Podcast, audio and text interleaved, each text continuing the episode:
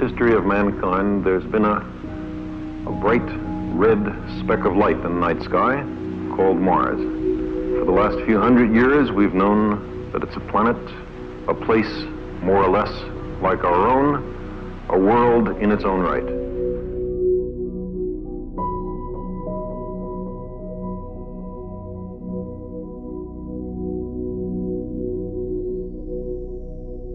Embarrassment here for science is that you are you are seeking to unearth a natural fact by way of the humanistic evidence, which is to say you're bringing together a synthesis of different kinds of knowledge.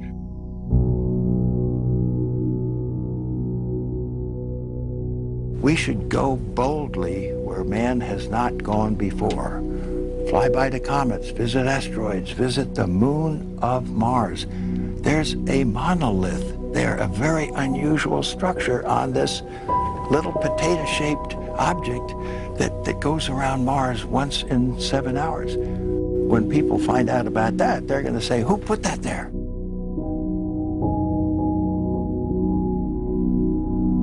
One of the things you'll notice is that there appears to be an 18 mile crater called Ukert. If you were standing in Ukert at the right moment and looking directly overhead, there would be the Earth. At the closest point on the moon to Earth, there is a crater with an equilateral triangle marking its interior. The symbol we have decoded from the monuments of Mars. It was this symbol which basically focused our attention on this region. Because in the idiom that someone has been in the solar system long before, that someone has left a series of monuments or structures or artifacts designed to tell us something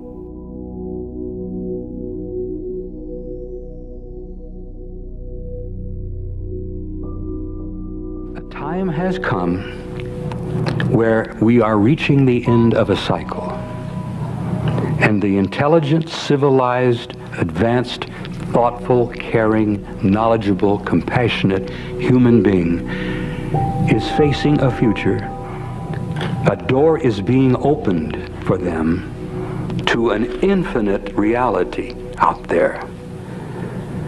And we have got to be prepared to go through that door not ready yet. National sovereignty. Unless, of course, the idea is they're trying to con everybody and then take it all back in another dark way. But I just wonder is that people's paranoia? I mean, what do you think? Well, did you remember Elon's comment when he talked about uh, the population? He said, I think it's too little because if we're going to go to Mars, yeah. we're going to need a lot more people. Um, yeah, so most people in the world are operating under the false impression that, uh, that, that there are too many people. Um, this is not true. Earth could maintain a population many times the current level. And the birth rate has been dropping like crazy. Unfortunately, like we have these like ridiculous uh, uh, population estimates from the UN that need to be updated because they just don't make any sense. we're gonna go to Mars. We're gonna need a lot more people. Elon wants to get off planet for some reason. I think he knows what's on Mars. I think he understands the the the opportunity that lays on Mars. I think we all understand that we probably came from Mars. Dude, you just opened. We're what two hours and forty minutes in, and you want to open up the Mars basket? Okay, Josh, let's plan this right now, okay? Because we, I, I want to do this.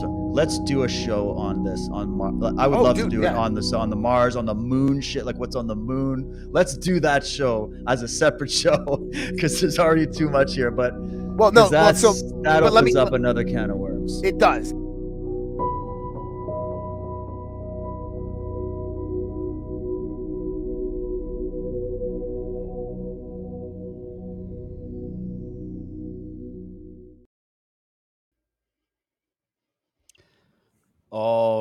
Right. Welcome, everybody. Thank you so much for tuning in. Uh, my name is David Whitehead. We are simulcasting on all of my Truth Warrior Live channels. So, welcome to everybody that's tuning in on the Foxhole, Rokfin, D Live, and Twitch. And we are also casting on the Red Pill Project channels I'm super stoked for this, Josh. I'm so glad we're doing this. We just whipped this together inside of a week after we did a show a week ago on serpent cults and ancient serpent symbolism, which was a really good show. And in the end, you dropped the bomb about Mars and it just triggered my mind. And I went, dude, I have so much research on this. I've been collecting it for a long time. This is this sort of subject matter is right up my alley.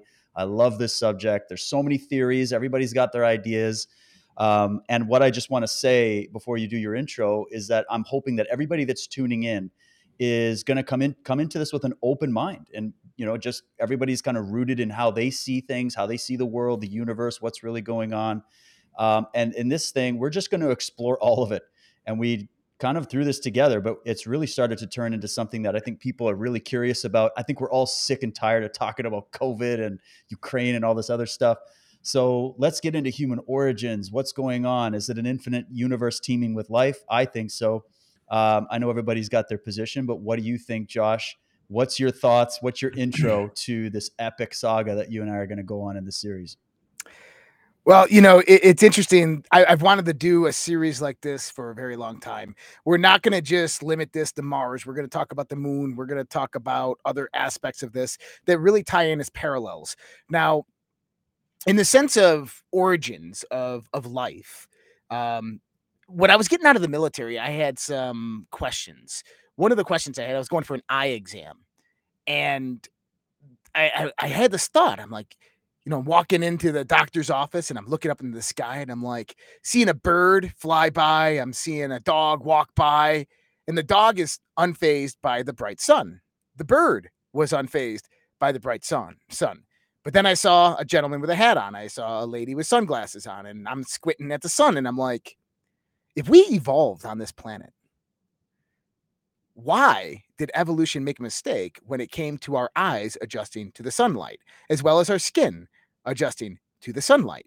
It started to make no sense. So I asked the uh, the eye doctor, and I said, "Well, what are your thoughts on this?" And she said, "Well, it, it sounds like human beings just grew up wearing hats." And I said, "That's that's a pretty dumb answer, right?" And you know, then I start looking into it, and really, what they come out and say is that um, Caucasian human beings grew up mainly in wooded forest areas, in very, very low dim sunlight um, geographic areas, kind of like in the Northern Territories. And I said, okay, well, if that's the case, then then any animal that grew up in a wooded area in the Northern Territories should have the same evolutionary characteristics. They don't. They all are unfazed by the sun. None of them are affected by sunlight in the sense that it's too bright and they squint and they can't see. And I said, We're not from this planet. We didn't evolve on this planet. And so this was, you know, a while back, and I, I, started looking into these origins. Like, what if we're from somewhere else? What if we were dropped off here? What if, what if we really were created like some people suspect in the sense of genetic modification. Um, anything is possible in this day and age, anything is possible in this world. But now this brings about the question of Mars. And in the early 20th century, we know that there was multiple different people, including um, Nikola Tesla, um, who were proposing that supposedly um, he he he had communication with Mars. That he created an antenna that was picking up some strange signals. He determined through his math that those signals were coming from Mars. And if Nikola Tesla says that he's picking up signals from Mars, he's probably picking up signals from Mars, and that they're trying to communicate with him and he communicated supposedly with them. Not only that, as we have the the cat the canals on Mars, which were discovered in the late 1800s, 1870, 1880, which people proposed that these canals were um, were man made. And that you know they even proposed making canals similar to the ones on Mars here on Earth in geometric patterns and filling them with oil and lighting them on fire to signal to the people on Mars to try to communicate with them. Like that's how ingrained this is in our history in the sense that in just the 19th and 20th century they truly did believe there was a civilization on Mars and you got to ask yourself why well, that's what we're trying to answer. And wow, you've already unpacked so much. And when you started talking about that, even though I know there's many theories as to why we could answer those or how we can answer those questions, I think what I've tried to do, and I know you've done the same, is for many years, I've looked at a lot of different puzzle pieces, just stuff that was from my own curiosity. And I don't know why certain subject matter just absolutely resonated with me, got me excited, made me think. You know, I, I just love that stuff, and other stuff didn't. And I don't know why other people might come at the same theory or book that I read and go, "Oh, I, uh, it's the devil. We don't want to talk about that." I don't know what that is, but I don't. I'm just here to go. Look, I'm an explorer like everybody else. I don't have all the answers, but there are some real researchers and some awesome links and sources that I want to throw at you guys in this series. I know Josh has, has some as well. And we are, I know what's going to happen, Josh, is this is a very organic thing. Yes, I prepared some slides and some links and I threw a video together, but that's it. The rest is going to happen by way of this conversation and by way of the feedback that we get from our audience. And we also are going to try to look at some some big guests to bring in to add weight to this. And who knows where this series can go? I don't know. Maybe it's going to be three chapters. Maybe it's going to be 20. I don't know. Mm-hmm. It's all up to you guys. So if you guys share this out and you love it and you're interested in this type of stuff, uh, please help us get the word out. I was thinking, I mean, I've got a few books around here. I started with people like Immanuel Velikovsky, who, of mm-hmm. course, was uh, one of the most attacked scientists of the 20th century for coming out and basically just turning the tables of mainstream science on on the on the on the back of it and just saying, well, I think that there were massive catastrophe or what do they call it? Catastrophes, catastrophes. in our solar system that affected the earth that are re- the reason why when you go into these old myths and legends literally all over the world and i think that was covered yeah that's covered in his first main book which i got somewhere around here worlds in collision. He gets into the ancient mythology and rolls that out and he was criticized for rolling out the mythology first because the scientists of course they need to see the peer reviewed journals and all the mathematics and all the data which is great but they attacked him so viciously that it was so unbelievable. I feel like he was ahead of his time in even just proposing a theory to explain other things. He's since been vindicated on a lot of his predictions. He might not have been right about everything we can't expect that but he made a lot of points that actually still to this day puzzle the top scientists in these departments and then he wrote his second book, which was Earth and Earth and Upheaval, where he mm-hmm. goes through the science of his time. Now, there have been others that have picked up on it.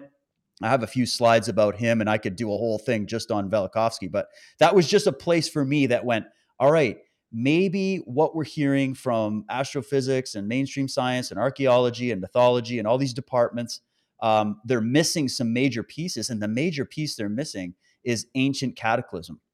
And um, so we're not making the series about ancient cataclysm we're making the series about mars which if you factor in the fact it's something that something happened in our solar system that changed the order of our entire solar system and then changed how this earth uh, operates changed the axis of the earth and has now affected our history ever since that point.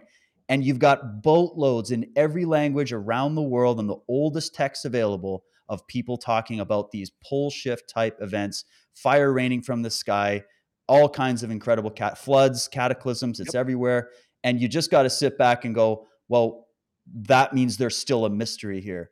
And then I went into these other books, you know, the Mars mystery. You get into all these just amazing books and, and things that will get you thinking. All right, are there artifacts on Mars? Are there um, artifacts even on the moon? Was there something going on in our solar system uh, that is actually quite plausible if you really think about it. Because right now, a lot of mainstream science and your NASA types and all your astronomers, you know, that come from the Carl Sagan camp, are coming from the perspective that we pretty much live in a dead universe. I mean, they they believe there's life out there, but they don't. They look at our section of the solar system as, oh, we're just kind of cordoned off, and you know, there's nothing else really going on. You're not going to see anything in your lifetime. That's why we never get messages through SETI Institute and all that. And it's like, well, there's evidence to the contrary and this is mm-hmm. the stuff that i like to speculate on. So definitely lots of fun stuff that we can share with people. But any points on velikovsky? Did you get when did you get into him and, and what do you think about what he was talking about? I read it in high school um, and i actually had the book upstairs. I haven't touched it in a long time um, but i got reintroduced to velikovsky when i started watching um, a documentary called the electric universe or thunderbolt of the gods and they utilize Velikovsky a lot in there in the sense that they had discovered various sun and um, plasma symbology utilized in the ancient world 20,000, 30,000 years, 15,000 years, 12,000 years ago. And what they were trying to say is that something was happening in the atmosphere of Earth or above Earth in the sky that was massive. It was electrical in nature. Um, it looked like plasma or what's called Birkeland currents, and that the sun had an enhanced corona around it. Um, and that this is what people were trying to depict within their symbology. Um, now they they proposed that something had happened either with Velikovsky. Venus is an asteroid that was captured by the sun. It passed by a few of the planets, wreaked havoc, created the asteroid belt, destroyed Mars potentially, and then knocked Earth off of its axis, and then finally rested in the place that it's in. It rotates backwards, which is the only planet that does that. Doesn't really make sense. Um, and he said if this was the case and you had an asteroid that big that would eventually formulate into a planet, is that it would create massive electrical disturbances within the atmosphere or within the, the sky. Um, and he's he, in Velikovsky, I believe, as well as the people behind the Thunderbolts of the Gods documentary, this is what they propose as the mass cataclysm that happened uh, that would have brought about the flood. And I've always kept that in the back of my mind because I, I actually think that the electric universe theory is very, very um, uh, more prominent than the current nuclear sun theory that we have. Uh, everything in our universe is devised of electrical processes. Everything from the the conception of a human embryo of when the sperm actually integrates into it. You know, did you know this? Is that when they tried to do artificial insemination um, for the first times, they would take an, em- an embryo and they would take a sperm and they would try to get the sperm to, to go into the embryo. And when it did, nothing happened. And so they studied a little bit further and they found out that you needed a jolt of electricity to cause it to happen. And that when the sperm actually enters the embryo, there's a flash of light. Legit. Yeah. And so the electrical processes are inherent to all life and to everything in the universe. And so to think that our universe is like this nuclear fuel thing, it just really doesn't make sense to me. So I think Velikovsky was definitely onto something, but we have to look at cultural aspects of how they play into science during that time, um, storytelling during that time, and then we have to look at what we know now since then. Right, because there's limited. He's getting the data that he saw, mm-hmm. and but I think I'm like that too. We have to look at these people and go, what information did they have? What's the context? Like you said, where were they going with it? And then you got to go, well, he was on to something because a lot of his predictions came true and it, it changes everything about our cosmology. And I like Mavericks like that because they really make you think. And it's not like he was just some Yahoo coming out. He was highly respected. Uh, mm-hmm. Uh, he's he was there giving a lot of presentations right beside Carl Sagan. So he was known. He just they pushed him to the side and they didn't teach him in school because they're like, oh, we debunked everything using our computer models. And it's like, okay, whatever.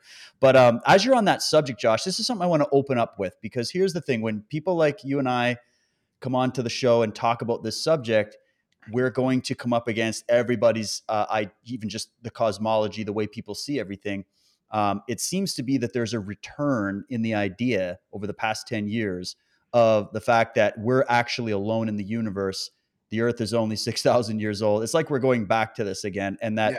uh, there is no way for us to get off planet because of the Van Allen belt, which is a thing that we can definitely look into the different theories about that.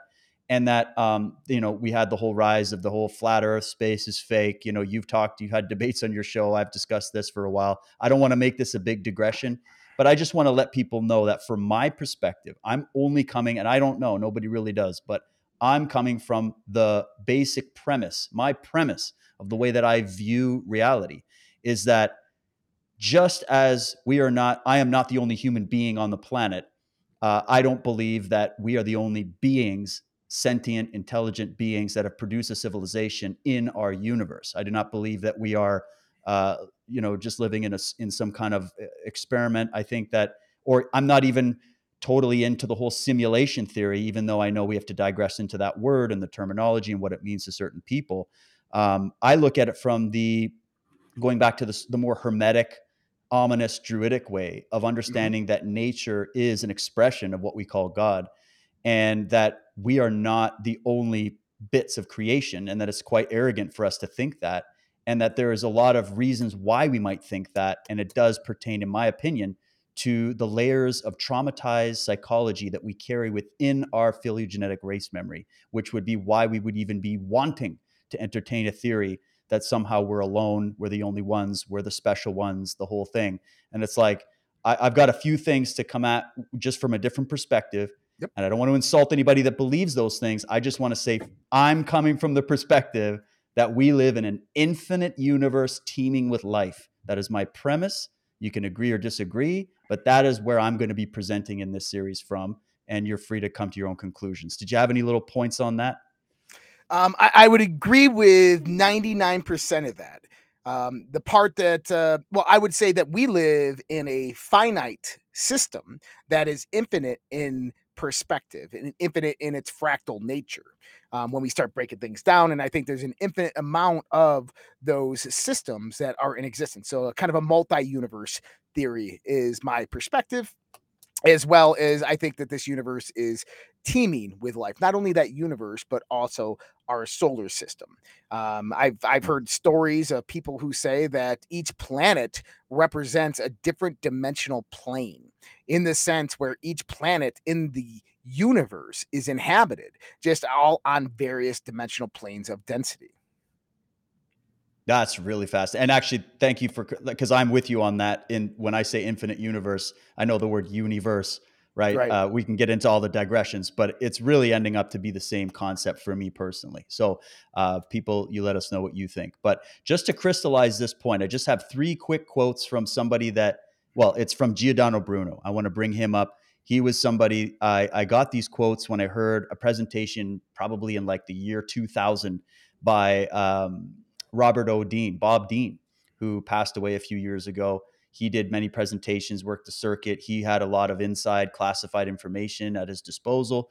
He was one of those guys that when he would go to these conferences and speak about this information, about the government cover up, about uh, the UFO subject, about the planetary situation, ancient history, he brought a lot of positivity to his work. So those that those people out there that don't know about Bob Dean, go look it up. You can still find him on YouTube and er, other platforms. But he brought these quotes up and they changed my life. So I'm just going to bring them up real quick. Love to get your thoughts on them. This one is very his first one off the gate here, where Giordano Bruno. He was a Dominican monk that was uh, imprisoned and then executed by the Vatican. so that just kind of tells you who who was up, uh, who didn't like what he had to say. He said this: God is infinite, so His universe must be too. Thus is the excellence of God magnified and the greatness of his kingdom made manifest. He is glorified not in one, but in countless suns, not in a single earth, a single world, but in a thousand thousand, I say, an infinity of worlds.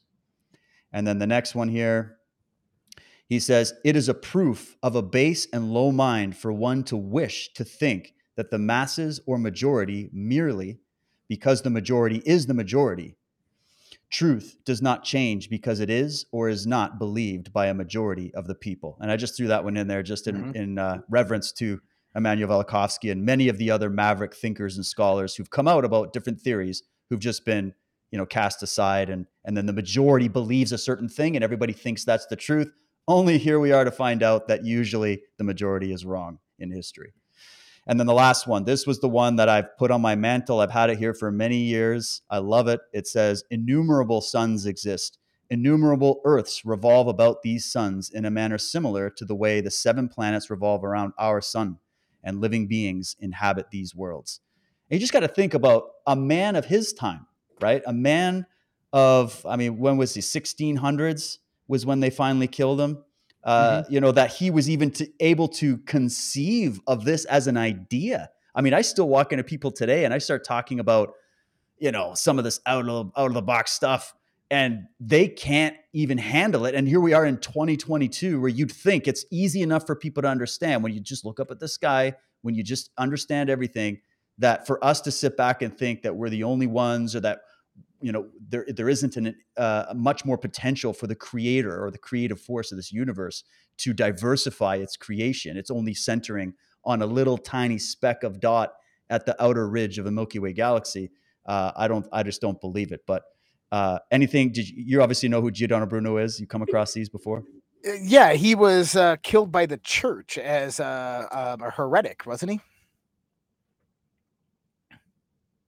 Oh, your volume just went. I'm on mute. There we go. Yes, you he was. He was. Uh, I think they stapled his tongue into a fence and then they burned him alive or something. You know, just like the good old Vatican, the Well, loving another- Christians over there. Yeah, another truth or another uh another quote to throw in there is truth goes through three stages. First it is ridiculed, second it is violently opposed, and third is accepted as self-evident. And that's important to remember, especially with the information we're talking about, because we might seem as heretics. We might seem like we're far out there in our theories and our conceptualizations. But understand that David and I have had decades of research into a lot of these topics that we're talking about. We've looked at tons of various evidence. We've seen other people who are researchers go about and we've looked at their evidence. And so when we come about with some type of, of theory or even maybe a, a, speculation or an idea or whatever it might be on a lot of this stuff, um, I urge people out there to just go out there and look into it themselves. Go out there and research it themselves. Go out there and don't believe anything we say but instead go out there and validate it through your own volition. I love that. That's the whole premise, guys. We're not here to force any dogma on you. This is just, the, these are all my notes. This is where I come from, and I hope it inspires you to check it out. Uh, the next bit I think would be a good place to introduce this thing would be to talk about the mythology a little bit, the Greek pantheon and, and whatnot. So I had just a kind of a basic overview of the god Mars coming from the Roman perspective, uh, just for people, you know, just to give you a little bit of context here. So Mars was, of course, the Roman god of war. He was the son of Juno and Jupiter. And as the word Mars uh, has no Indo European deviation, it is most likely Latinized from the agricultural Etruscan god Maris, initially the Roman god of fertility and vegetation and a protector of cattle, fields, and boundaries. Mars later became associated with the battle with battle and identified with the Greek god Ares. He was also a tutelary god of Rome, and as the legendary father of its founder, Romulus, it was believed that all Romans were descended of Mars. One of the most recognizer epithets uh, is Mars Ultor, which translates in Latin to Mars the Avenger. the Roman senator Tacitus compared Mars to the Anglo Saxon god too. And then to follow up on that, I just want to show you something from uh, my good friend Michael Tsarion's book, Atlantis Alien Visitation and Genetic Manipulation. Go get the Kindle version. I highly recommend. I don't think he does the print anymore. I do have the print one, but one thing about Michael is he goes and he updates his books on a regular basis. So it's a living kind of research that he just keeps compiling all this stuff he's been looking at. And he had an interesting bit here uh, that will segue actually to anybody that listened to the recent episode that I did with Michael on serpent symbolism, where he's saying, here's a painting depicting Queen Mary King Philip of Spain, and Mars, the god of war. One of the most important symbols of Mars is the sword. And he's basically just saying, you know, think about it. Knighthoods are bestowed with the sword, and it is a common symbol in royal heraldry. It is also to be found on Masonic decorations and emblems. And so that's just a little, I wanted to give that because it's talking about the Mars symbolism. And for those that have been getting into our research on the cult of the medics and in the snake symbolism cult and getting into the chivalric equestrian orders that are adherents to the Vatican and the Setian Atenus from Egypt. It's all there in their symbolism. And the way they craft it is that Mars is the war-like god that is the one. So when you're getting knighted into a knightly chivalric order, you are being brought into the cult of Mars in their view. And they have their own versions of Mars in their little pantheon, but I thought that was interesting.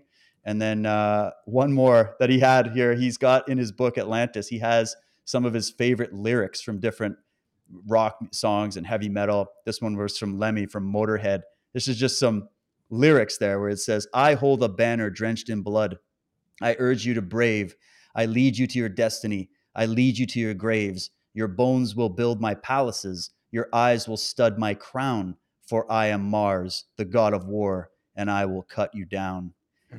And you just look at that and you say, man, this motif, this particular way of looking at at these myths, at these goddess, god and god goddess traditions, these different legends have filtered into every aspect of our culture. And I think a lot of these musicians, a lot of these rock bands were actually trying to tell you some of this encoded history and even some of the stuff about these secret societies that know all about it. So, anyways, I just thought I'd give a little context. But what do you think about that, Josh? Yeah, I, I, think you're right. And I think there's two variations of how that happens. Either one is ordained and indoctrinated into the knowledge, or the other aspect of it is that it's buried so psychologically deep within our psyche through past lives that it comes about through innovation and creativity. and you know the picture that you showed of Mars of the king and the queen and then Mars it was interesting because if you notice Mars isn't holding a sword he's holding a club.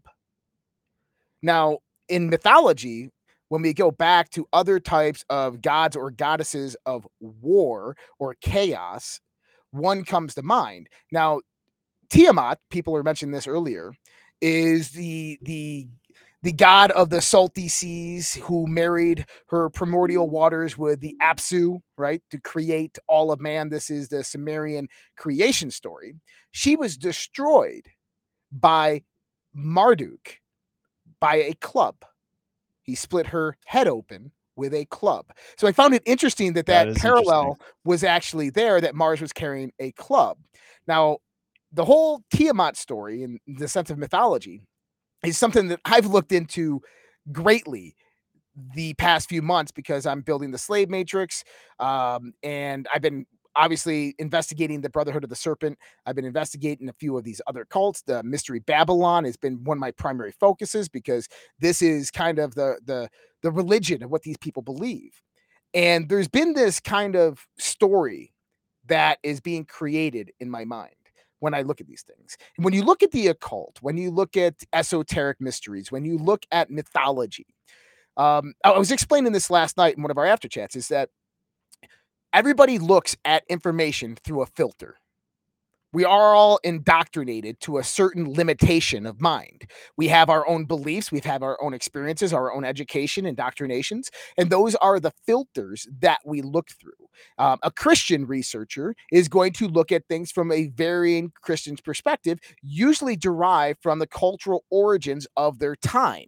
So when you have a 17th century Christian theologian going out there and researching the Mayan and Aztec ruins, he's going to interpret it very much similar in the sense of Christian context with his language and his understanding of the world at this time. His cultural attributes are all Right. going to be added in there. Not only that, is if we take mythology for instance, um, and, and a lot of these occult stories, the Bible, the Abrahamic religions, and the Vedic mythology, all these different things, and we start looking at them in the context of their story.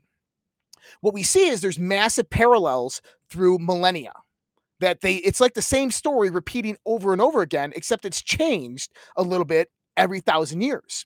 And the change really drives this aspect of cultural attributes that are put into it right? Like farmers are telling the stories to other farmers right because agriculture is big in the fertile crescent and so what they do is they put knowledge of farming and agriculture knowledge of the suns and the seasons into these ancient stories they were told for thousands and thousands of years to keep the story moving on, but also keep its significance within their culture. And so when I look at mythology, when I look at occultism, esotericism, I try to remove the commonalities. I try to remove those things that are similar amongst or not non-similar amongst the cultures. I like when we're talking about um, Aries or Mars and how you know obviously the god of uh, agriculture and growth and all these things. You you pull that all out of there. Anything that has to do with an anthropomorphication of significance, um, they remove the movements of the stars and the suns. I, I start to just move that away, and I start to look at a different context and relate the stories throughout time to each other and pull out those commonalities. And this is where the magic really happens because what I'm formulating right now, David, is we have it all wrong. We have it all freaking wrong. In Hollywood has been telling us we've had it wrong for a very long time and they've been throwing it in our face, especially when it comes to Mars. Um, the story of Tiamat, I believe that Michael talks about this. Michael Tsarion talks about Tiamat and how Tiamat and a few other people talk about Tiamat was this planet that existed now where the asteroid belt is between Mars and Jupiter. And somehow, some way, it was destroyed, whether it was in a battle or it was taken out by a, a collision. I don't know. And then basically it formed rocks of salt water and they bombarded the earth or or whatnot.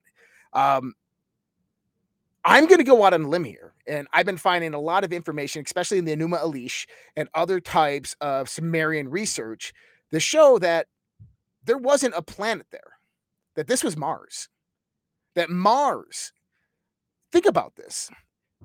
Pale white skin, obviously derived from a much, much cooler climate where the sun rays weren't as hot. What if humanity originated from Mars? And think about this when you start reading the Enuma Elish, which is the creation story that has parallels to the story of Genesis, okay? The creation story of the Sumerians. It talks about Tiamat mating with the Apsu, okay? The Apsu being the two various primordial seas, one of fresh water, one of salt water, right? And then what happens is is they kill Apsu and Tiamat rages war with them and they battle back and forth and they destroy parts of Tiamat and her lesser gods and they kill them that are sitting within their domain or territory. Eventually, what happens is the the son of Ea, who's also Enki, whose by the name is Marduk, who's the uh, the king of Babylon during the time. He is basically picked by all the lesser gods to go out there. Now, before this happens, this comes after a great battle. Tiamat, and I got I don't think I need to uh, share my screen, but I, share my share my screen, but I want to read this. Tiamat hath made in addition, or hath made in addition, weapons invisible. She hath spawned monster serpents, sharp of tooth and merciful in fang, with poison instead of blood. She hath filled their bodies, fierce monster vipers. She hath clothed with terror, with splendor. She hath decked them, hath made them lofty stature. Whoever beholdeth them is overcome by terror. Their bodies rear up, and none can withstand their attack. She hath set up vipers and dragons and monsters, lahamu and hurricanes and raging hounds and scorpion men. They're talking about a weapon that Tiamat utilized that's invisible, okay, that's filled with poison. Okay. Now, It's let's think about serpentine. That serpent. So think about this, but the serpents were in the sky, David. That's right. The serpents were in the sky. Think about a weapon launched from a spacecraft orbiting Earth. It would be almost invisible because of its fast speed. It could be filled with, uh, it could be a nuclear weapon. It could be a biological weapon. It's a poison instead of blood. But think about this. What what they're talking about is Tiamat, whoever this Tiamat aspect is, and I think Tiamat is a a broader understanding of the two various planets. Now, in throughout mythology, we have this aspect of twins that is overlaid over and over and over again. Right. And Tiamat gave birth to Lahmu and uh, Lahamu. Okay, now this is interesting because we also have an ancient history, and these stories are really hard to find and come by in mythology of Atlantis and Lemuria, where the Lemurian people were known as the people of the Mu. So, and they went to battle with each other and destroyed each other. So it's the same type of context because we have Tiamat and Marduk battling where Marduk destroys, rips her in half, captures her in a net, in a net. And and anybody, and, and it even says in here, every uh, all of Tiamat's um, gods escaped to the skies Oh, and they caught them in their net. So if we take away 8,000, 10,000, 12,000, 15,000 years of the game of telephone with this story, we can start seeing that what if what this really was is humanity maybe began on Mars, colonized Earth. Earth rose up and revolted and said, nah, we're, done being your slaves from Mars. And they killed the leader, Absu, on Earth. Tiamat, Mars, comes back and says, What the hell are you guys doing? We're going to wage war with you. A war breaks out. Mars comes about and completely decimates Earth. Earth has a special weapon. They go out, they fly their spacecraft to Mars, and they it's a planet killer. They destroy the whole planet. The remaining civilization on Mars comes to Earth. The tribes of Israel, the Hebrews. I start thinking about it. It starts getting that wheel turning. The Aryan people in in uh, the Indus Valley, Aryan Aries. Both words have no nor- known origin. It's interesting, man. I mean, that's the thing is that when we look at it, there's m- multiple ways to look at the story. And I like that we're doing that. And it's like when you're, for anybody that thinks it's far out or for anybody that wants to stick with only one theory, it is always helpful to look at multiple points on the same bulletin board. You know, we're like the guy in the memes with the red thread connecting and just trying to figure out what it is. Because of course we're dealing in mystery. We're dealing with thousands of years of, like you said, mythology, game of telephone, multiple ways to interpret it. But to those people that only look at these mythological texts as being just myth, they're just anthropomorphized discussions about what the planets are doing. That is there for sure, but it doesn't explain all of it because we need something in the real world to even trigger the need to create a story about it. And then we mm-hmm. find other elements to weave in to that initial experience. So I think there was initial experiences that were very real. And these myths and legends are not just a bunch of flowery language encoding all these deep mysteries. That is the layer because that's how ancient peoples wrote. They wrote for both the left hemisphere and the right hemisphere because trauma has changed even the way we think and has even changed our structures of, of thought throughout time. So that's why this is really key. When you look at these myths and legends, they might have experienced something, something, right? We're kind of speculating as to what it could be, but it's something happened. Now we've got physical evidence of these monuments all over the place. Guys, there's monuments all over this planet on both the surface and at the bottom of the oceans that they can't. we still can't build today. We don't build. Where's the pyramid? Show me. Where's the Kailasa temple where they actually dug they took a mountain, okay? And they built an entire sophisticated temple that could not be recreated today, even if we did it with Play-Doh. And yet there it is, right? And it's just amazing. So I know there's multiple readings of all this. Another theory on what you're saying is to interpret it this way, which is how a lot like uh, I think it's Allan and Delair wrote a book. They were top, you know, professors in this, and they they were talking about this. I think Sitchin mentioned some of this stuff, but they were talking about it as the planet Tiamat was destroyed. It it rained down, and then that process affected. If you bring in Velikovsky, that process affected the position of everything going on in our solar system, and through that situation, through that transition, we now have the situation that we do. And the question would be is Mars Tiamat, or was Tiamat something that affected Mars and started that process? And then we were brought here, or even our this is the Noah's Ark theory. It wasn't on Earth. It was something that it was bringing genetic samples to a place where where life could grow, just like we would do if if the Earth started to die. This is the story you're going to get. Oh, the Earth is dying. We don't have enough room, not enough resources. If a solar flare hits, we're totally screwed. Then what would we do as humans? We would be looking for another planet to call home. As all the movies are talking about it, Elon, everybody's talking about it, and so you think, well, what if there was cataclysm in the ancient past? are those all stories of stuff happening on Earth? Could mm-hmm. some of those stories be brought here as a story that came when people came here and is given to us, you know, or were there visitors that came? You know, there's so many different places to go. You've opened up a total can of worms, which I love. And it would take multiple episodes to break it down. But but lucky we're going to have multiple episodes. We are. And that's why we're doing multiple episodes. So I just wanted to pull up. So if we, this is so guys we're just kind of laying out a few points that we're going to be weaving into this to just put everything on the table we're setting the table right now okay right after we did that show josh i was contacted by the gentleman that created the website secretsofmars.com he's an mm-hmm. author his name is michael craig and he wrote a book called secret mars this guy is he's from britain sharp as a tack very eloquent i had a lovely chat with him he wanted to do a private chat and just show me his research and he gave me permission to show it up here. So I just want to quickly direct people to his site because he's been collecting just on the level of trying to figure out anomalies on Mars, okay, and some of these photographs and all of that.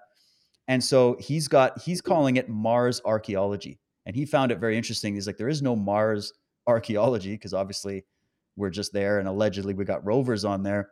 But the idea is we've got lots of pictures and why was there such a visceral reaction against the idea that Hoagland and many others brought out that there were actual structures on Mars? The mm-hmm. famous face of Mars, the D&M pyramid, you've got that whole region of Cydonia, many of which actually lines up to the geometry of the Giza plateau and and then all these just weird things. And so he's got you can go in here guys you can go in uh, look he's got mars papers this is a really key one so these are scientific papers that are ongoing that I hadn't been following this, but he's been collecting it.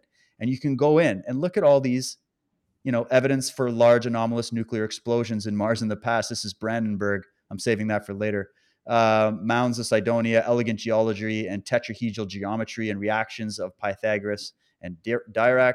um, you know, the three sided pyramid formation in the western region of the Candor Chasma. And it's just, it, this will give you the actual studies that are being done on the photographs, on the evidence, on the rocks, the, the asteroid sampling that they have. I think we've been hit by, I don't know how many tons. There's how many tons of Mars debris that they pick up all over all the time and they analyze it. Um, so I just want to show you guys that website, secrets, secretmars.com and you will just find yourself you got there's documentaries in here there's all the images so you can just go through the actual images from the different landers and you get all the details on it so i just love the man for collecting everything in one place and he was of the same mind of we just need to start putting this out there and having this conversation and just like so many other things we've seen with all this medical pandemic covid stuff do you see did everybody see and take notes about how the scientific establishment treated heretical medical experts? Are we are we getting I hope everybody's taking notes because it's going to become very relevant to how in those same scientific institutions they are censoring and silencing archaeologists, historians. Uh, like how many people have heard of Michael Cremo? Unless you've watched shows like this, how many people are, are taught his theories in school that humanity has maybe millions of years of history on this planet? um, and many, many others. So I guess what I'm saying is the world of science has become corralled by, I think, you know, those who will not be named. And uh, here we are in all these different fields thinking that we're seeing the reality and people are building all their careers on it and teaching it in these universities when we could be missing the point on so many different subjects. So when Josh and I come up here and go, guys, what if there was an advanced civilization on Mars? Or what if uh, uh, humanity maybe was bred on Mars, and maybe there's other species of human out in that solar system and out in the, that universe. Maybe we were bred on Mars. Maybe some of us were. Maybe there's all these maybes, but it's not as out of the box as you think when you just think about it. We are here on this planet right now, and we know we have other planets. Do you really think that this is such a far stretch when you take all this data in? That doesn't confirm every little point, but it does start to add the layers that will help you be able to think about all this stuff a little bit more clearly, in my opinion. Right. And, and it also brings about the aspect that we all know something happened to humanity in the past. There is some type of major cataclysmic event that happened in the past to humanity, and humanity right now is living with a form of, um, you know, PTSD or psychological amnesia, um, and that a lot of this information of what happened in the past has been hidden. Um, we had a great guest on um, last night on Conversation on the Fringe, Brad Olsen, and he talked about he's actually been to Antarctica um, in mm. in the sense of a research, and he's talking about uh, what what the government's called the Nina, the Pinta, and the Santa Maria. These three massively large um, alien spacecraft that are buried in the ice, and like this is no joke. Like there's pictures of them, and like you can see them embedded and coming out of the ice and this is where all the research facilities are going that the german bases knew about them and the germans were down there uh, basically trying to reverse engineer these things um, and it brings this idea that what if there wasn't a major cataclysm like Velikovsky might have, proposed or um, some type of cosmic uh, cataclysm in the sense of an asteroid or something like that smacking earth but instead what if it was a war and, and do we have record of wars on this planet. We you were just showing on, on Mars Secrets that there's there's evidence, the support that Mars suffered some type of nuclear disaster. Well, not only that, there's evidence to support that in the distant past, Earth has suffered nuclear disaster 30,000 years ago, 15,000 years ago. We have the um, the the glass that forms in the deserts that has uh, uh, given the presence of, of very very high heat that is formulated in in the Middle East, right? We we've had uh, books like the Mahabharata, the Rig Veda that talk about massive weapons of light and fire that were utilized on Earth. We have Oppenheimer talking after you know the uh, the dropping of the atom bomb on uh, Hiroshima, Hiroshima and Nagasaki, um, doing the quote of, of Vishnu and, you know, a lot of people claim that they got the idea from the nuclear bomb, from the Vedic mythology. And so, it was even quoted by um, uh, what's his name when he announced, you know, I have become death. He was reading, yeah. yeah, Oppenheimer when he was reading from it, the Mahabharata, right? That's right. I become death, destroyers of worlds. And we have to take this stuff not in a literal context as the story is told, but maybe pull from it the actual truth.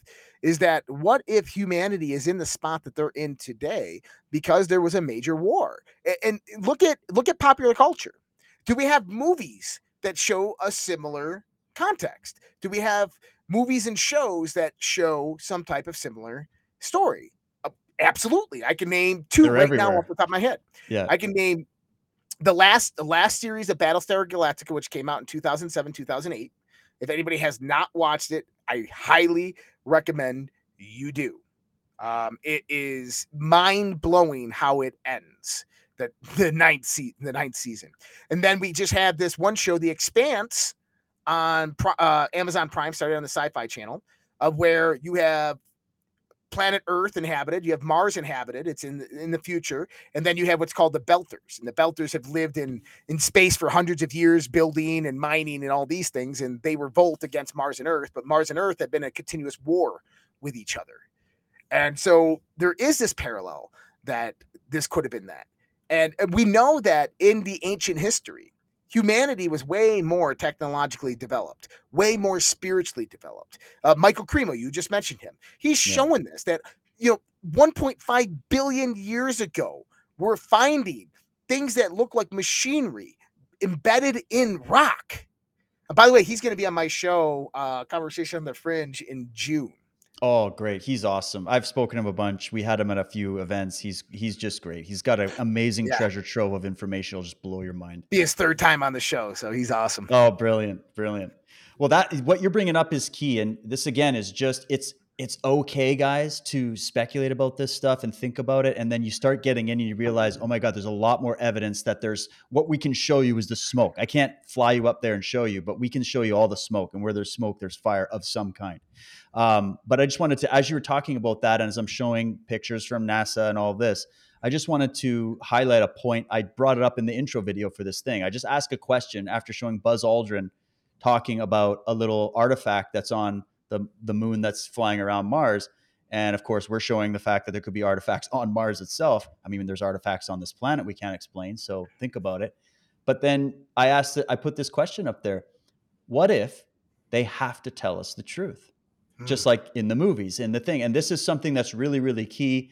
Um, I got into this with Michael on a recent show about the how the ritual magic cults work and how there's the, one of the age old cardinal rules was that you have to show your victim how you are going to kill them or you have to show your your target how you what why what you're doing. You have to show them the truth. They these cults this is just what they believe according to um, michael's research my research and many many others who've looked into it. I've even spoken to people that have come out of some of these satanic cults and whatnot and they'll tell you the same thing that they have to tell you the truth. They can't full on lie. They can lie but they have to lie in context and they can't lie about the necessarily the premise of a thing. They do have to reveal it. They can tell you two stories at once. They can tell you the truth and a lie but the truth has to be present and there's two reasons for that. One in my opinion and, and based on what you can read in their own literature is that they have a belief in a karmic law that they have to disclose the truth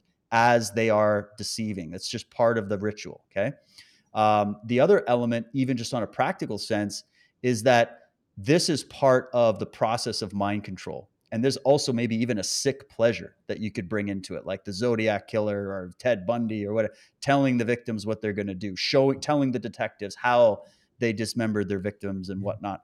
And so you think about it, if there is this elite power control structure uh, that has been on this planet, I think from back from the Egyptian pharaohs before all the way up till now, a lot of these elite circles, secret societies, etc., telling you in their symbolism that we pay homage to the ancient gods, the ancient symbols. We have our own beliefs, but we will tell you the truth. You just have to know how to read the symbolism and understand it. They just won't tell you directly to your face. They'll lie to your face while telling you the truth. And I just thought about bringing that element in as everybody starts to jump up and go, NASA lies. You can't trust a single thing coming out of NASA. Buzz Aldrin, he's a Mason. They put him on the moon. He's a puppet. They told him to lie. They mind control them. And now everything he says is bullshit. You can't trust anything these people say. And hey, you're totally free to believe that. But I think a much more intelligent researcher is going to look in and go, all right, I'm going to hear out what you're saying and I'm going to try to validate it through my own research and intuition.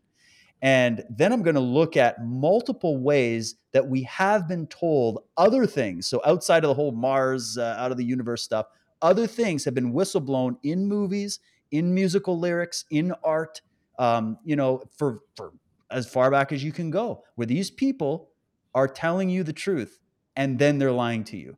So, what do you think about that, Josh? If people go, oh, you can't trust any of these NASA photos, they're all Photoshopped. Because I want to remind people that a lot NASA also subcontracts to multiple scientific fields and disciplines and to snowball all of these people simultaneously for decades upon decades upon decades.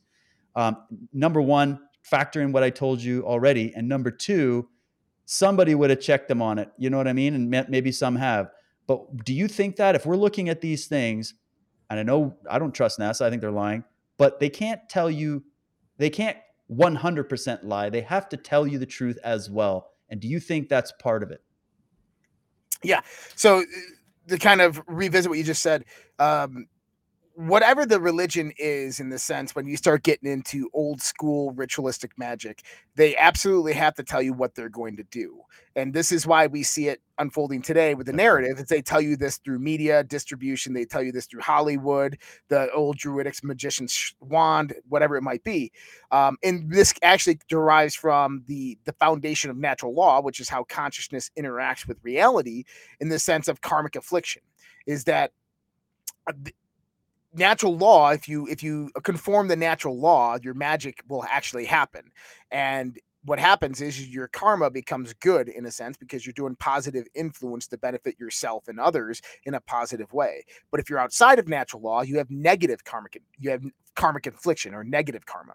Um, and what black magicians usually do is they influence the people in states of nescience and ignorance. Is people are ignorant to the laws and how they operate, they're going to continuously have bad things happen to them in life, poverty, whatever it might be. And so, black magician or dark magician will utilize that ignorance to their own benefit, alleviating themselves of the karmic infliction and instead imposes that karmic infliction on the person who's in ignorance or nescience. And the nescience is the most powerful aspect of this. This is someone who doesn't know what they don't know and are in complete innocence of natural law. Um, but that has to be that power for them has to be given to them by somebody with authority over that nescience. And that's usually a person in ignorance. Uh, that's a whole different show in itself of how magic works. But we have to know that they're that they're telling us. And I've always had this theory, David that um, some of these people I think are pure evil, but a lot of them I don't think they are. But I think that they realize that humanity is not ready for this information is that society has gotten so out of control with you know facebook and twitter and cell phones and and wondering what gender identity they are that they're not really ready to handle the true truth of our origins and our history and who we are so what they do is they build these these symbols and movies and, and information and they put it out to us and they say if you're smart enough to figure it out welcome to the club. And i truly do think that it's like the torch of knowledge right? You know the lips of wisdom are sealed to those who lack the ears of understanding but if you have the eyes to see then the knowledge will flow and the knowledge will come and that's a lot what you and i do is we look at this stuff but the context we have to take is that symbols are tools, words are tools, information is tools. That everything that they work with and that we work with are simply tools utilized for something. And we have to look at information in the same way. And we can't just initially depict that this is evil because these people use it for evil. And, that's how a lot of this uh, this one ideology out there that's really popular. I'm not going to name it right now. That's how a lot of them think is that just because it's associated with this, it's evil. And that's not necessarily the case. It's a tool. And knowledge is built upon these various tools of information, which we can utilize for our benefit, or we can utilize for the benefit of others, or we can utilize to influence others for our own benefit. Um, and so I, I think that we live in a world of deception, but the deception was originally created to protect us because of whatever it might have been. But uh, now it's utilized well, to rule us think about what you just said. I could maybe put a point. I'm a parent, right? You're a parent.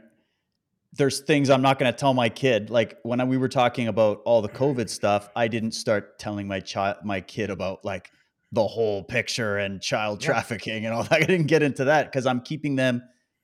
Their psyche could be traumatized to a point where they'll actually have issues after that. You know, you don't want to yeah. do that. So as a child in a childlike state, uh, you have to slowly bring people in. Even if I think of it in martial arts, if you walk in a dojo on day one, I can't bombard you with the whole big, gigantic puzzle of jujitsu that's going to take you at least 12 years just to become competent at, right? Yep. Uh, you know, so you can't start at the end and you have to start people at the beginning and bring them up. And so I believe that there was a, a, something Michael was talking about was like this sort of war between the the white Guelphs and the black Guelphs, or the the white uh, the white magicians, the black magicians, um, and there's been, I think, even in the high levels of all of these different institutions, you can see it. They all came out from within these groups and started telling humanity the truth. Um, and I believe that there's been groups that have been trying to work for more of a benevolent purpose for humanity to help awaken humanity at a level that would actually be productive because otherwise they'll get lynched and, and crucified for it and it might even cause a negative effect to tell everybody the whole truth. I mean what's the old thing? The truth is so crazy that 90 plus percent of people would be in the hospital if they got it all dumped on their lap. That's it. think of the movie the matrix you know? He comes in he can't even handle the basic premise of the matrix. He wants to throw up he wants to get me out of here uh, let alone what he has to learn through the rest of the series about just how bad it is. Um, you know, and so I think humanity is kind of going through that, and that's why I put that Bob Dean clip in there, where he was talking about this, where he was saying there's a door to infinity that is that can be open for humanity, but we're just not ready yet. And he said that back in like the early '90s. That's where I pulled that speech from. I'm not sure if I don't think he felt the same way close to his death, I think in many of his talks, he was saying, This is the time. You're ready. Let's give everybody the truth. And he disagreed with the government in covering up the things that they did. Um, and so, yeah, I believe that the covering of information has two sides. One is the the dark side that just wants to manipulate it, manip- uh, take advantage of the traumatized psyche of humanity, take mm-hmm. advantage of our ignorance of the rea- of reality. But then there's the other side that it was doing it for benevolent reasons and just saying we have to raise them up and teach them before they can reach those levels. Um, and then there's the Mavericks that just didn't care about any of that shit. And they came out and told us all kinds of stuff. And those are the people I love. So I just want to put that on the table for people. Yeah. You think what you want, but I think that's an important point to bring up. I agree. Is that we have to, and guys, understand that we're laying the foundation for this series. Is that information has been de- deceptive, has been suppressed and that there are people on this planet who seek authoritative control that there are massive amounts of information out there but what do you really believe? You have to discern amongst it. Um, but when we start getting into a lot of this evidence that we're going to get into here in just a few minutes and in the prior series after this the shows after this um, approach it with an open mind. Utilize your own mental faculties to break it down. Be discernible in the sense of the information. But most of all, understand that something happened. Something happened something. to humanity. And, and, and whether it was a great war between planets where they both destroyed themselves, or whether it was all here on planet Earth and the gods really did come down. For me, I've always looked at that the, the Sitchin perspective it um, as a, a cop out. I did. I've always looked at it as a cop out that we weren't good enough, that we we had to be created by some other living being and species, that we were this uh, this bastard child of some alien project. I just it, to me it looks like a cop out. It, it looks like an, an extension of this trauma that humanity might have had after the perspective fall from Eden, right? And it, for me that's hard to believe that uh, i don't it's not that i don't believe it it's just it's very very hard to believe that aspect of it because here's the thing. What happened to them? Where did they go? Why would they leave?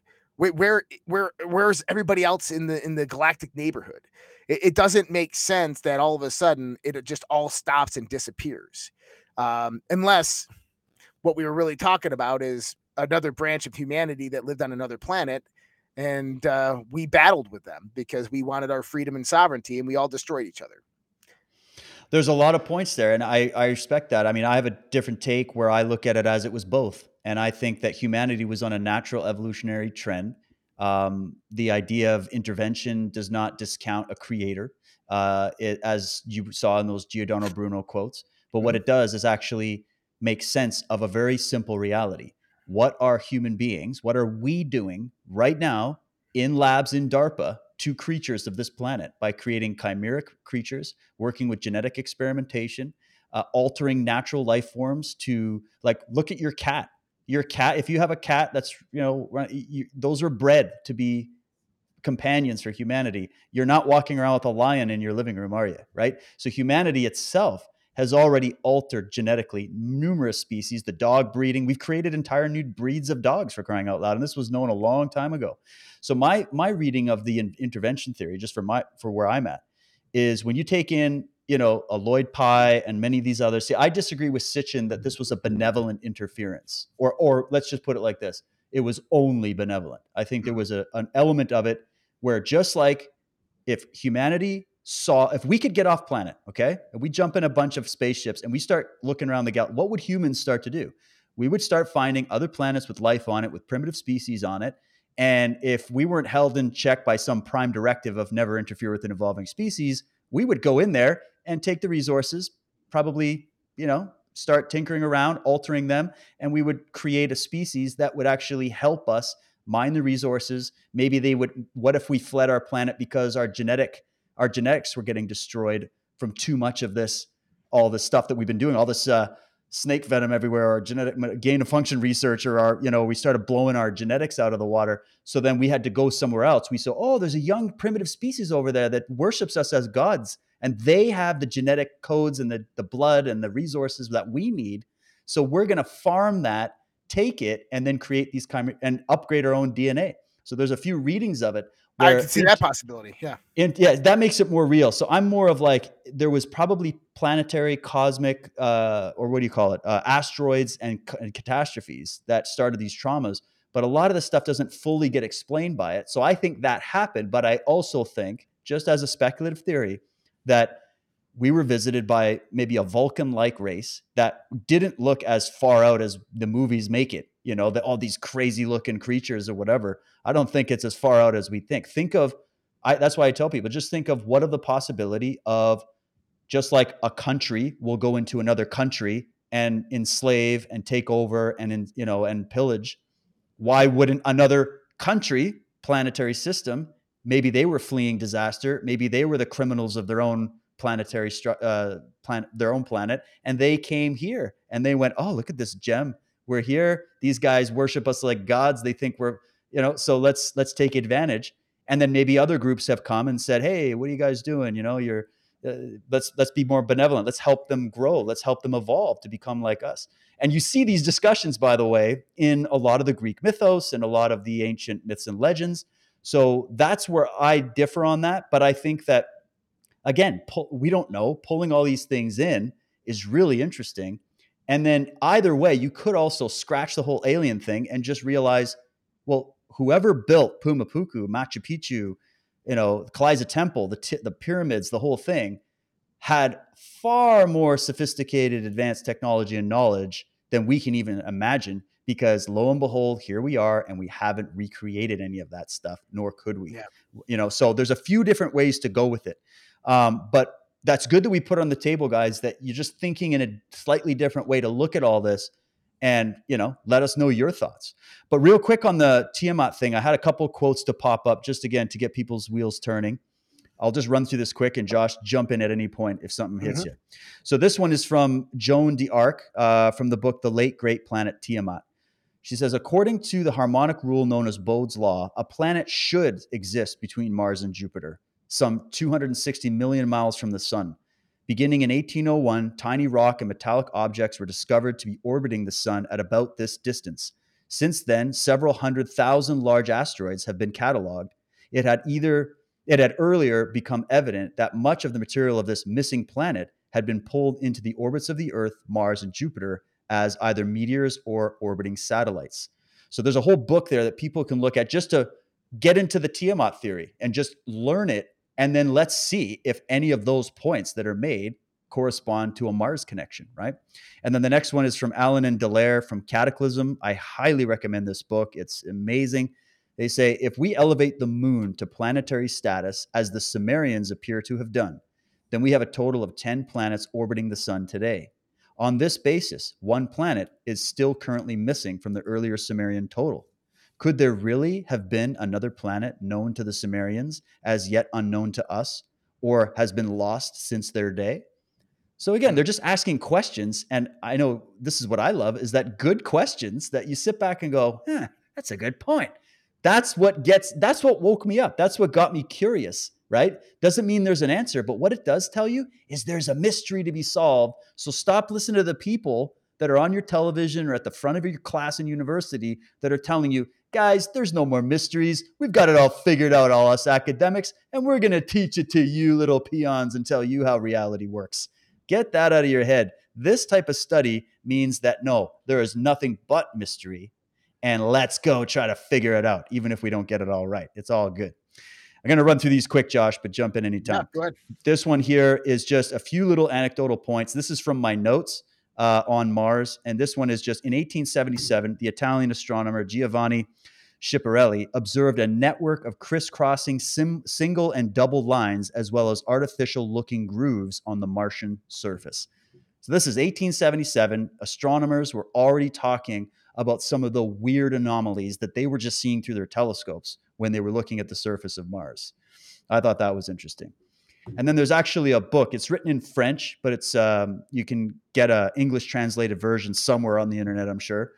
In 1892, the French writer Camille Flammarion wrote a book entitled La Planète Mars, where he oh sorry, is a male, where he states that Mars could have been inhabited by humans far more advanced than Earth humans based on these and other similar observations that to him indicated a planetary wide circulation system.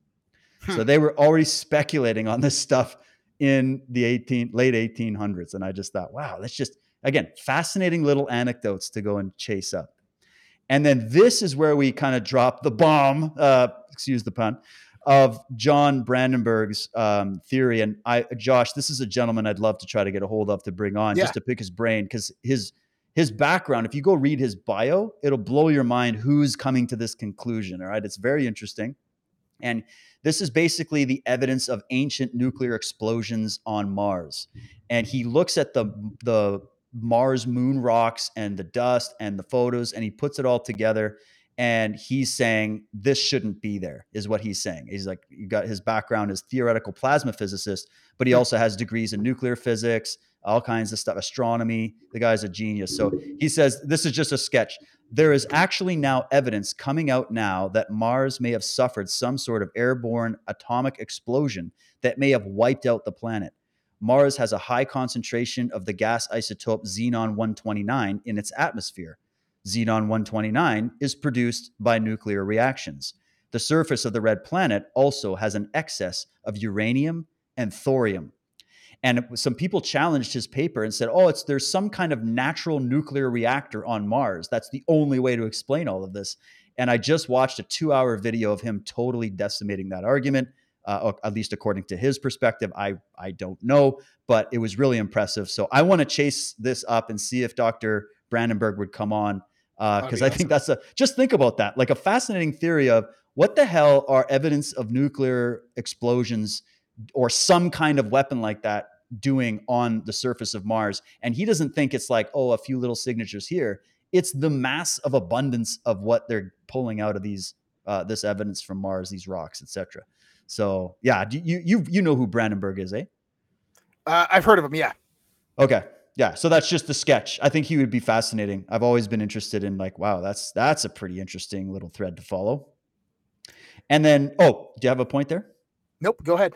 Okay, really quickly. This is uh, just again kind of circle back to Immanuel Velikovsky and just some of the observations that he made, um, and just so people can understand where he was coming from. Just to summarize his theory. So, according to Immanuel Velikovsky's work, somewhere in the 8th century BC, the Venus comet pushed Mars out of its proper orbit and into a close encounter with Earth. This is what Josh was breaking down in the middle. This caused earthquakes to shake the world. And he says both the poles shook. wrote one observer at around 747 BC. And Atlas, who according to legend carried the earth on his back, shifted the burden of the sky. The sun vanished and rising clouds obscured the heavens.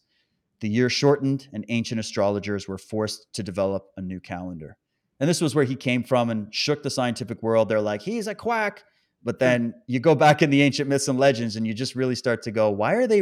Why are they? Look at the Mahabharata, the Bhagavad Gita, the the what is it? This some of these ancient writings, the texts, and they're talking about like you know fire raining down from the sky and um, you know mountains being formed in front of their eyes and uh, hair and fingernails falling right off of the people that were in front of the weapon of of Krishna or whatever. Like it's just it's stuff out of science fiction, and I actually think a lot of that is how science fiction was written. It comes from the ancient myths.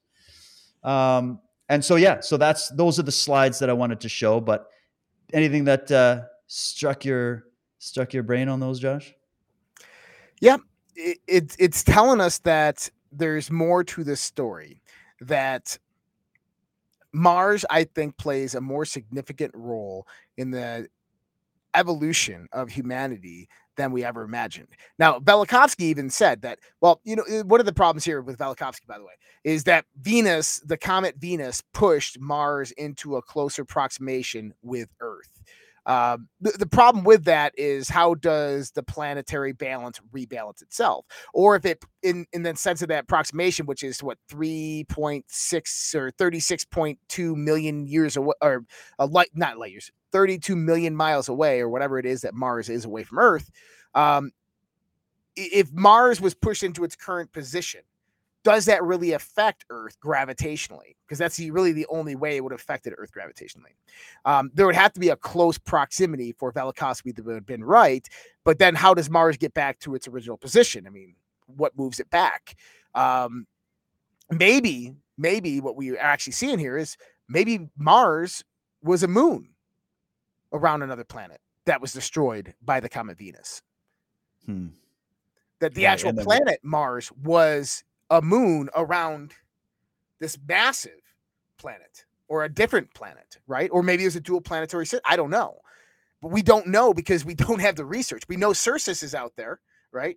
The the, the asteroid belt, and that that is it's about uh, I think it's about 30, 30 to 40 million miles away from Mars.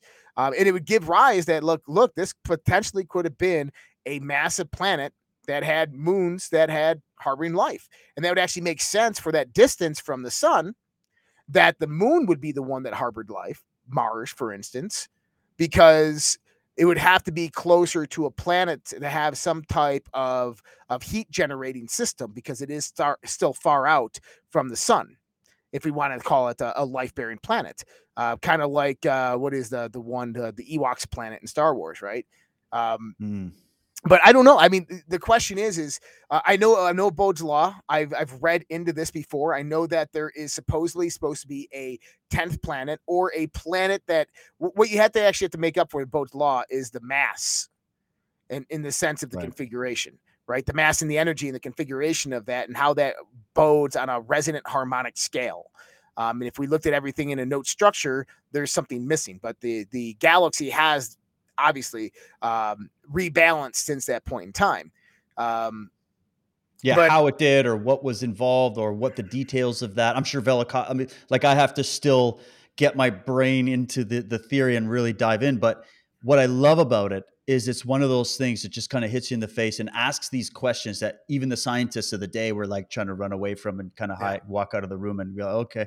But, you know, now here we are. And this is why I'd love to bring on some experts that are very, like maybe we could find a Velikovsky guy who knows it inside and I just go ask him these questions. What do you think? Uh, or, or have there been groups that have evolved it from his research point? Um, you know, uh, and then also not even just relying on one man, obviously, but taking in multiple theories about how all this could have been. But I hope everybody's kind of getting the picture. What we, the whole point of bringing all these points out is to at least show you a few little indications that start in the ancient myths and legends and come right up to the present day. And you really start to go, we've got more questions about our solar system and our planet than we do answers. Yet science and religion both love to pretend that they have all the answers. And so, at the very least, we're just here to say, no, you guys are missing a lot and you're probably hiding a lot. So it's up to us to try to tease it all out. But speaking of Mar- uh, speaking of life on Mars, there's a couple interesting articles. I know they're mainstream, but it's just interesting that they're even putting this stuff out, and they've been putting it out for a long time. Where you know you got this one from the Sun that's talking about you know these scientists, and they're just covering these scientific papers that get written, and these guys throw their theories out there. You know, we are all Martians. Life came from Mars and was carried to Earth on an asteroid. Scientists claim, and this is of course the whole. They're breaking down the panspermia theory which right. you know it's, it's very interesting that sort of like the elements of life came to came from Mars, and then they're going to go into the whole evolutionary primordial magic soup hit by a lightning bolt that suddenly magically assembled through random chance um, a perfect uh, Boeing 747 in terms of what the human is. But either way, it's an interesting thing that they're even admitting that they're saying there's a connection between Mars and the planet.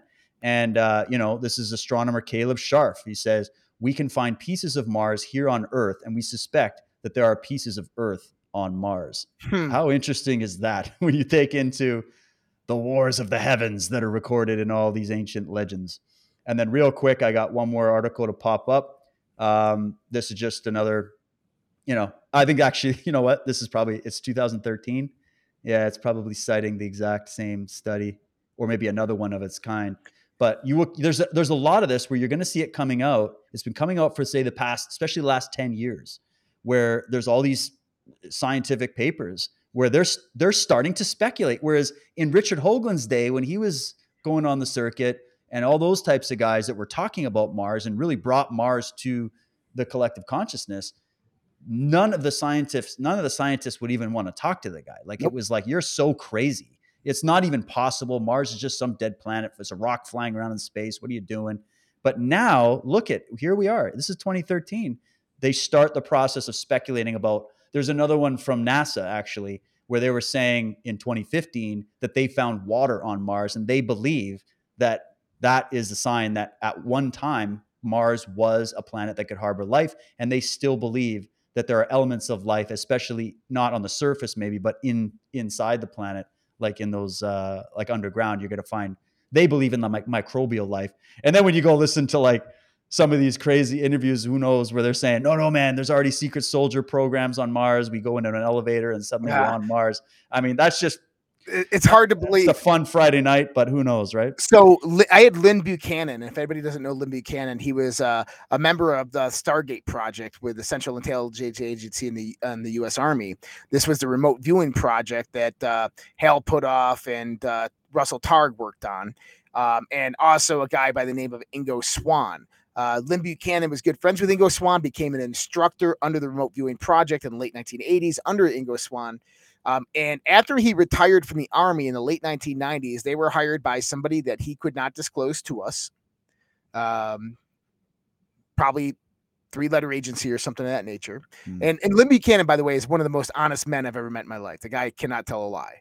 Um, and he said that they were hired to, to remote view a an anonymous target. So they had no prior information of this target. And um, they saw a thriving metropolis underground. And it was humans, humans, and it was an advanced, highly advanced civilization. And um, after they did the reading, right, uh, the remote viewing, they came back and said, Well, what was the target? And they came back and said it was Mars a million years ago. Really? Yeah and I don't know, remote viewers, man, they have like that 86 to 90% accuracy. Well, and that's it. That is an interesting point. I'm glad you brought that up. Is that if we go, hey, there's some remote viewers that saw this, a lot of people out there will be like, what the hell is remote viewing? Is that some psyche? We can't rely on that. And I get it. I understand. But your government put millions of dollars into those programs and relied on the information given to them and still, oh my, and it's way beyond uh, that project, Project Stargate by now.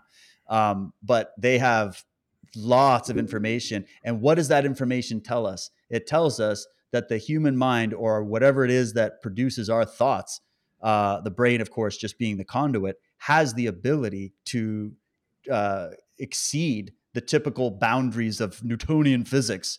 Uh, whereas obviously your physical body might be in a 3D sort of interactive mode, but your consciousness has the ability to travel and gather accurate information.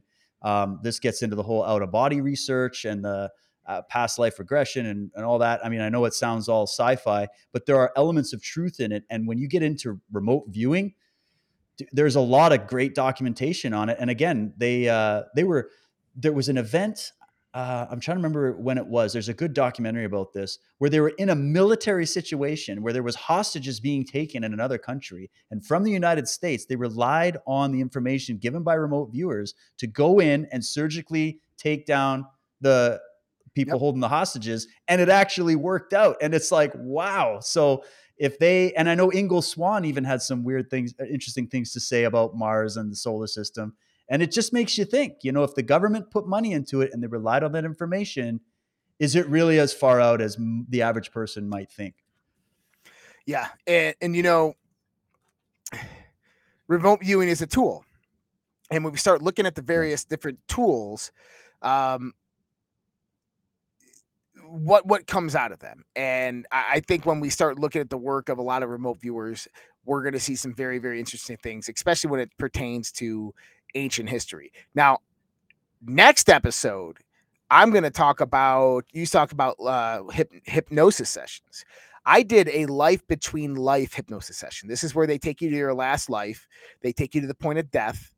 And then when you die in that last life, they take you in between those lives and they ask you what's happening and you model and record what is going on. Um, and I had a very, very interesting experience with mine and it has a little bit to do with what I would call Mars, and maybe with everything that's happened to do here. And it's a story I've never told in front of an audience, but I'll, I'll be willing to mm-hmm. share it then. So it'd be uh, it'd be interesting. I mean, I, look, this series is going to evolve as we go forth. We're going to bring ahead, you know, the next uh, the next uh, episodes. We're going to be looking at a lot of the evidence. We're going to be looking at monoliths on Mars or protect uh, suspected. We're going to be looking at uh, sacred geometry. We're going to try to bring in people like Richard Hoagland. I'm, we're trying to get a hold of him right now. Um, and, and a few other people that are experts on these monoliths on these various topics and uh, yeah, this this will be interesting. This is gonna be really. I'm excited about the series. Oh, I can't wait! I can't wait. Um, yeah, this this episode, guys, we just kind of wanted to set the table, show you a couple things we're thinking of, and then I'm looking forward to getting your comments and going down into the depths of all my research notes, which I have so many. Because my story with this was that when I was doing back and forth with Ancient Aliens, they did a show I think called Return to Mars, and it was mm-hmm. about all of this stuff. And when they asked me to go and interview for that show, it was literally the show I was so excited about because I had all these notes and all these books, and I'm like, yeah, I'll come and talk about that. So they brought me down, interviewed me for like four hours. I gave them killer information. And then when they sold it to History Channel, they decided to go with some other guys, and I didn't even make it into that episode. I was like, oh my God, it was the one that I was like the most interested in at that time. So I saved all the notes and I hadn't really looked at it because I've been distracted. And so this series is going to give me the opportunity and you, Josh, for us to just come here and go, let's just dump all the files on the table and see if we can't make a coherent picture. And then, yes, we're looking for guests. If anybody ends up, uh, look, we're gonna. I have a list of people I could bring on multiple subjects that are related to this. And then when we start bringing in the moon element, I've got so much stuff on that. Uh, it's one of the most fascinating objects in the sky and the most mysterious. Oh, and wait. it has a secret influence on this planet. And there's all kinds of cool stuff with that. So Guys, we're going to wrap it there for today. Just a little intro. We hope you enjoyed it. Stay tuned here. Uh, follow us on our social media. Uh, Josh, remind everybody all of your chans and where they can get all your stuff as well. Yeah, redpills.tv is the place to, to find us at. Uh, if you can't find us there, you can check us out at redpillpodcasts.com. And uh, yeah, we look forward to doing this again. This is awesome. I love it. Absolutely. Absolutely. Well, I hope you enjoyed it, guys. Hope you're excited. And uh, let's go and research this rabbit hole together and see if we can't find a connection between our planet, Mars, the moon, what's really going on in this universe, what's really going on in this planet, what's the true origins of humanity. Let's put it on the table and see what we can find out. You can follow me, dwtruthwarrior.com.